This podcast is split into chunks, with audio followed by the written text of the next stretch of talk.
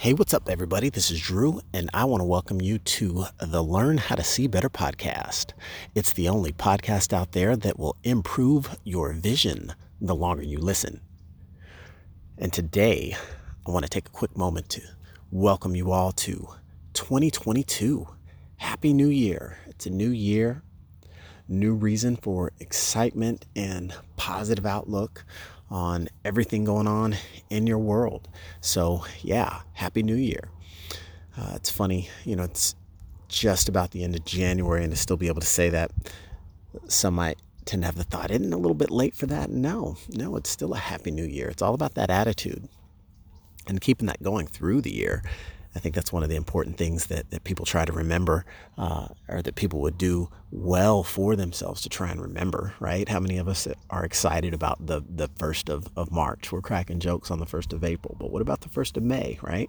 Uh, you know, some of the best things that, that we can do for ourselves uh, really just have to do with getting uh, re excited about them at the start of the cycle, right?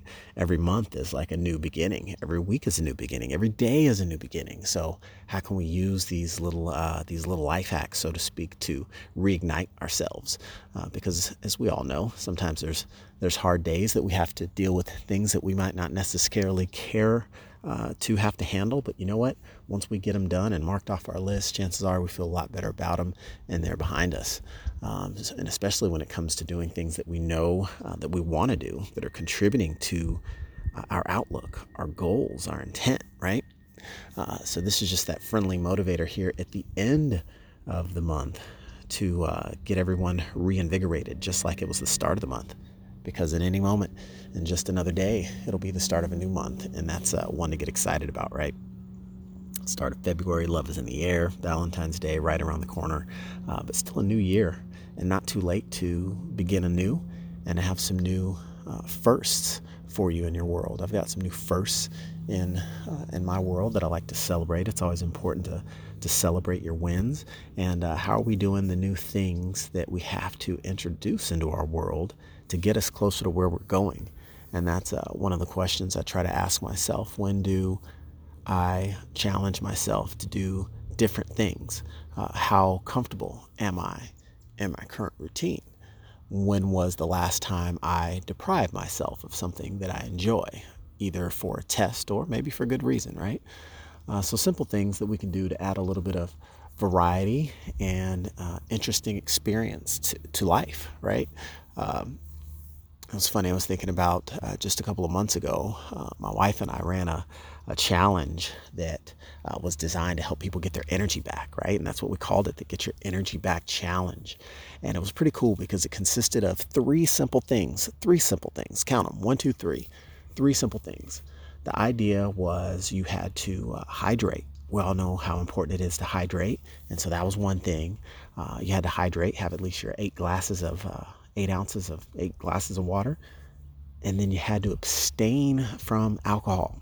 Yeah, whether you drank or not, right? If you didn't drink, that was easy. Maybe more of the focus was the water. Maybe if you drank and that was going to be a little bit of a challenge, hey, you know, get introduced to the idea of, of making that small, uh, experience of deprivation test you, see how you handle yourself, right? Are you a little bit cranky or can you handle it with grace and uh, notice subtle changes like potentially clarity of thought or different changes in sleep habit or mood? Uh, and the final one that was the real uh, trifecta icing on the cake was the idea of these positive affirmations and the power of the positive affirmations and how uh, when done daily, you know, 10 positive affirmations in any area of your life can really do a lot to help boost your mood, your attitude. You think about the idea of hydrating and beginning to purify your body and, and keep some of the toxins out. I mean, you're really just in a very short amount of time allowing yourself to kind of stuff the ballot box, so to speak, with just positive goodness, where you're like, yeah, I'm, I'm gonna, I'm gonna, you know, change the tides of things uh, for my world, right? From an energy level perspective, because once you recognize that you can hack your energy level pretty easy. It's like, oh, huh, I can use this, you know, change of mind state and change of mood to, you know, effectively uh, get myself so excited that uh, I see my obstacles, I see my challenges, I see the things associated with my goals that uh, look like hurdles or hard work. Everything just kind of diminishes as far as its magnitude, and it makes it a lot easier to start to build momentum and to use that energy and apply that energy with some good intent to start moving forward. And most importantly, building momentum. We all know about the Big Mo, what the Big Mo can do for you. Uh, so I was just reminiscing on that because um, even though that was an energy based challenge to help reinvigorate people before the holidays, that was part of why we held it when we did. It's one of those things that I think about now as you know we get the year underway and how uh, you know a lot of people uh, when they look at their New Year's resolutions and ways they want to hit the ground running, the best of intent will not prevent obstacles and inopportune things from putting a dent in your plans. And so, how resilient can you be? How can you bounce back? You know, where's the uh, the rubber ball element to your persona that gives you that resilience to get back up, right? You know, like a quarterback throwing a interception or getting sacked, you still have to have a short memory in in some instances because you don't want to hang on to the emotions tied to. Uh, times where you're pursuing something and maybe don't keep pace, right? Maybe you're running a race and you're having to slow down a little bit. Maybe you're getting a side ache. You drank a little too much water on the last break. Maybe your ankle sore. You know, maybe your toes giving you trouble. You got a hole in your sock. There's all these things that, you know, on the marathon or on the journey of what we're doing can seem to ail us. Uh, there's the presence of mind and presence of thought we have to make sure to include. Um, that allow us to step back. You know, they say sometimes you can't see the forest for the trees, and that's that's important to keep note of because sometimes you have to step back from a situation that might seem troubling, whether it's a specific event like something happening to you and how you react and respond to it, or whether it's something a little more subtle like losing momentum, um, drifting with you know life or a goal or certain habits that aren't in alignment with your intent, right? So, how do we kind of nudge ourselves back onto the right path? And that's one of the things we have to remember is that to get us motivated, it's, it's typically either inspiration or desperation that motivate us enough to make a decision and move and actually change. So, so circumstances that surround us that help put us in that state to act, right? To act with urgency but there are times when, you know, time passes and maybe, you know, the winds change a little bit and the urgency passes or something time specific might um, be like a checkpoint in a race car game. Okay, you, you bought yourself some more time, but have you really addressed the thing that you need to deal with? And those are moments where we have to remember that uh, we have the power to get ourselves back on the wagon, right? It's the idea of like, oh, I'm drifting, I'm falling off. Well, you can fall right back on. You know, if you lose a habit, you can rebuild a habit. You know, it doesn't take the same 21 days to lose a habit that it did to build it. So we have to be able to appreciate that. Um, it's just kind of the laws of nature. And it's funny because I've been doing a little bit more uh, gardening lately and having fun growing my own vegetables, which is which is pretty cool because in the winter in most places in the country you can't do that. It's snowy, it's icy. But in Arizona we've got 70 degree days, blue skies, sunshine, days full of sun. And so, uh, you know, some of your cruciferous vegetables, your broccoli, your, your kale, your cabbages, even lettuce, they all do really well in the wintertime, right? Uh, in Arizona, because you can get the sunshine and the cooler weathers that they're not going to wilt. So that's pretty cool. But, you know, some of these things take quite a while to grow. You grow one plant and then you could eat it within a week right? It takes months to grow and you could eat it in a week. So there's a certain resilience that comes from understanding the laws of nature and knowing that, you know, it takes a lot longer to build it, to grow it, to create it than it does to consume it, to destroy it, to burn it down. And so we always want to keep our mind on the momentum that we're creating for ourselves because like one of my mentors told me it's you know it's a battle of hard and easy going on in your world and we have to kind of know where we're at because you know some people choose to uh, take the easy route early on, and that may serve them early on, but that can tend to make things more difficult later. So you get easy on the front end, hard on the back end.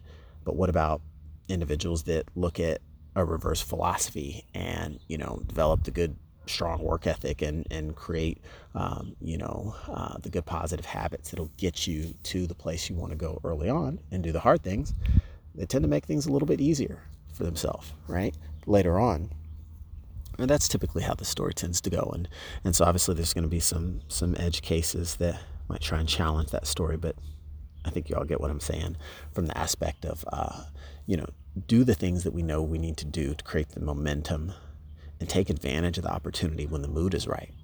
Because the mood won't always be there. And if we rely on our mood to dictate our action, well, we're a lot less likely to get to where we want to go percentage wise if I were going to bet the odds of it.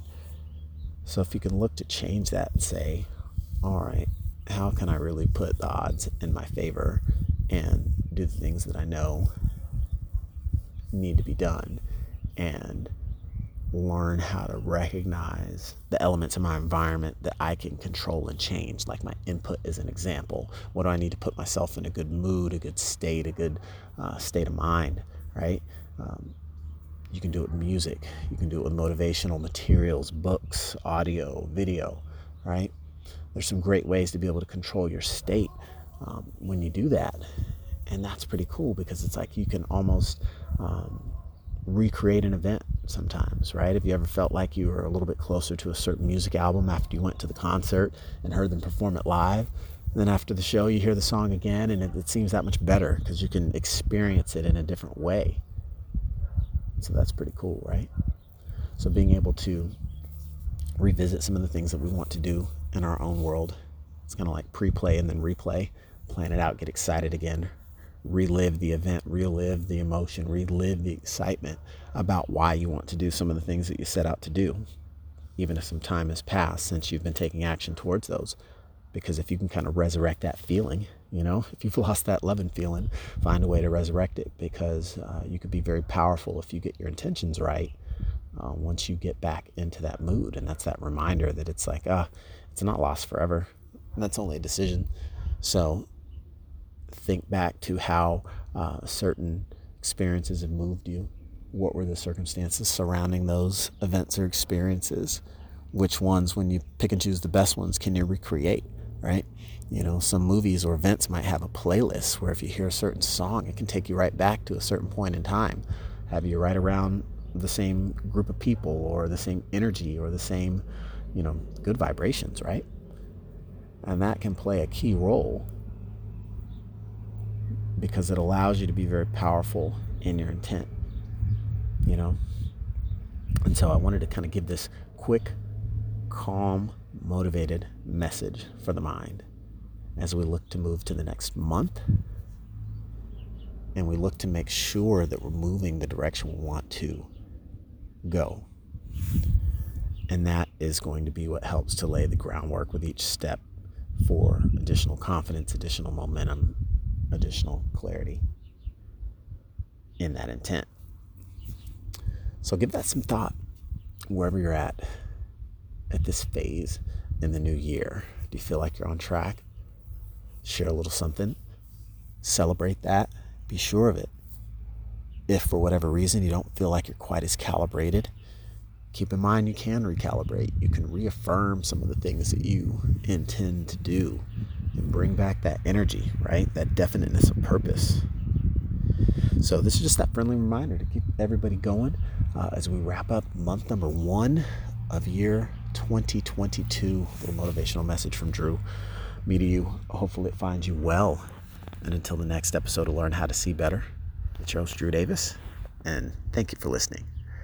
Be sure to share it with a friend. And I'll catch you on the next episode.